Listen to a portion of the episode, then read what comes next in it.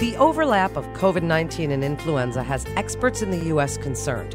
We may soon face two epidemics at the same time, and this combination could precipitate a crisis unlike any other.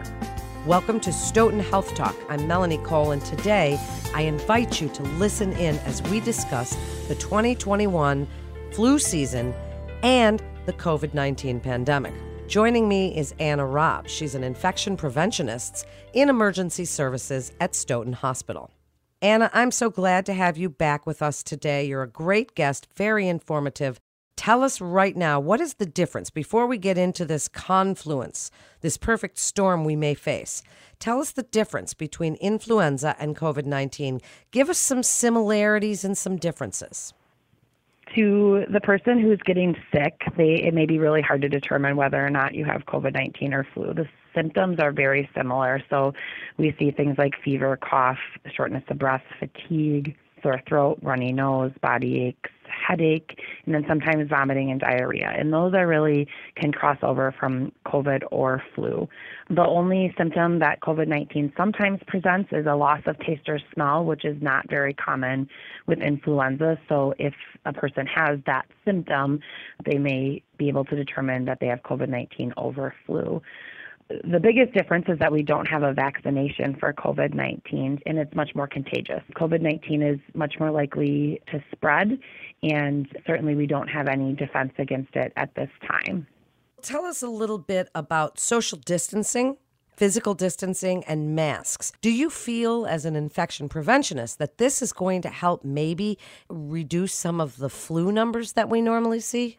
I've absolutely heard that hypothesis, and it certainly makes sense that if we are diligent about our social distancing and staying home, masking with others, that ultimately that could really reduce the transmission of influenza as well. So I'm hopeful that people will continue in their efforts against COVID 19 and therefore also reduce the impact of influenza this season.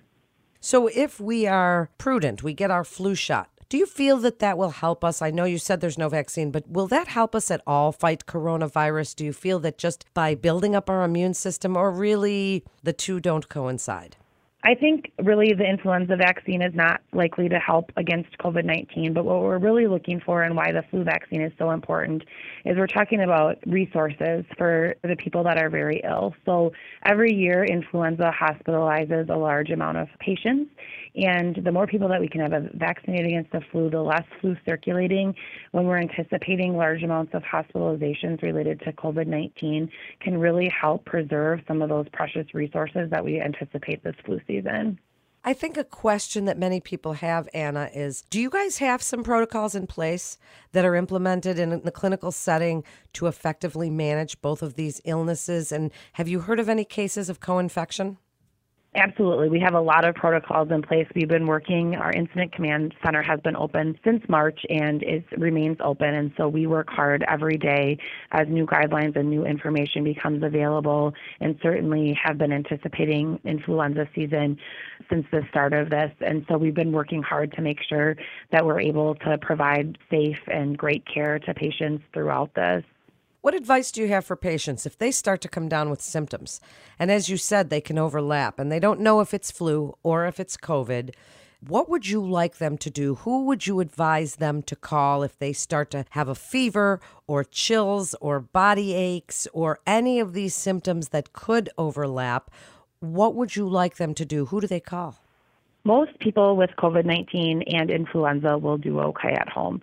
So most people can rest, drink lots of fluids, and really it's important to stay in isolation and limit contact with others. Persons who are having shortness of breath, any signs of poor oxygenation, bluish lips or fingers, anything like that, those emergency warning signs should get emergency care.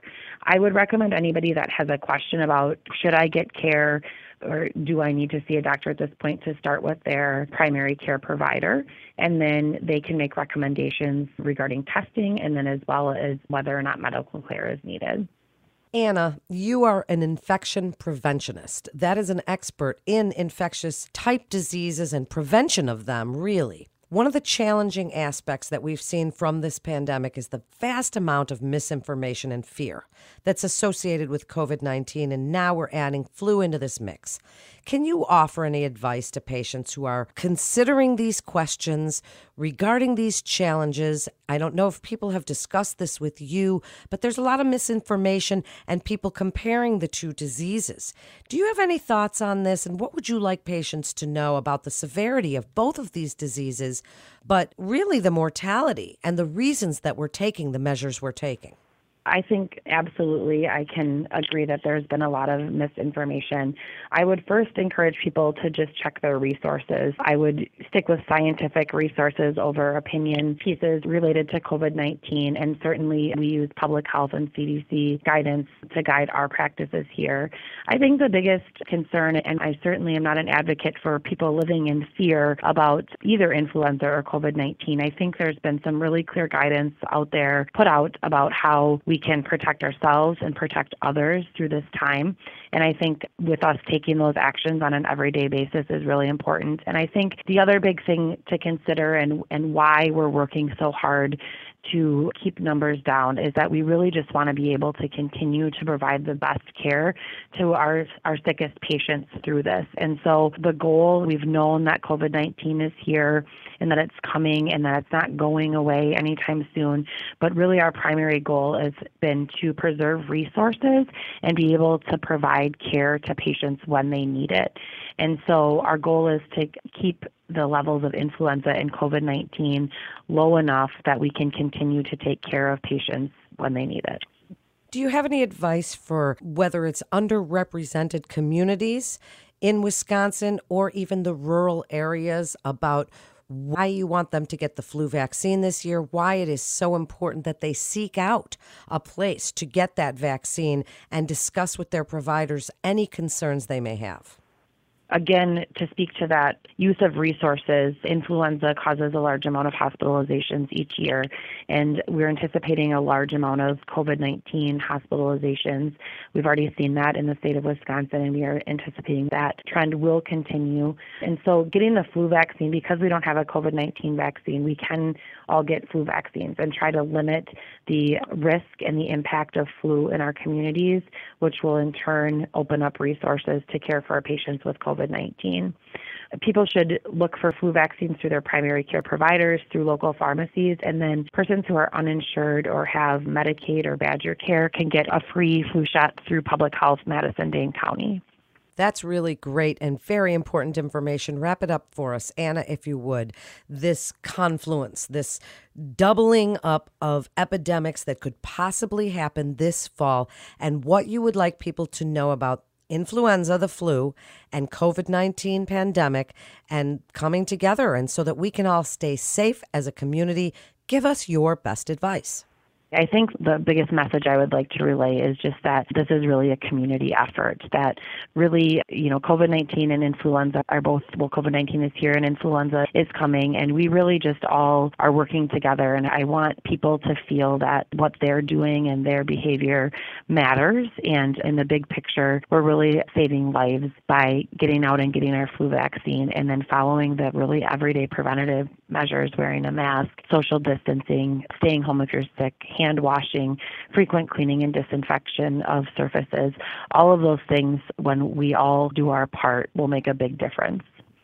Well said. Absolutely perfect information because it is a community effort, as you say, Anna. And that is just great advice. You gave us so much usable information for this episode. Thank you again. And that concludes this episode of Stoughton Health Talk. Please visit our website at stoughtonhealth.com for more information and to get connected with one of our providers please share this show with your friends and family on social media. That way, we all learn from the experts at Stoughton Hospital together, and it takes a community. We will get through this. We do not need to be scared, but we all have to practice those hygiene methods that Anna discussed today.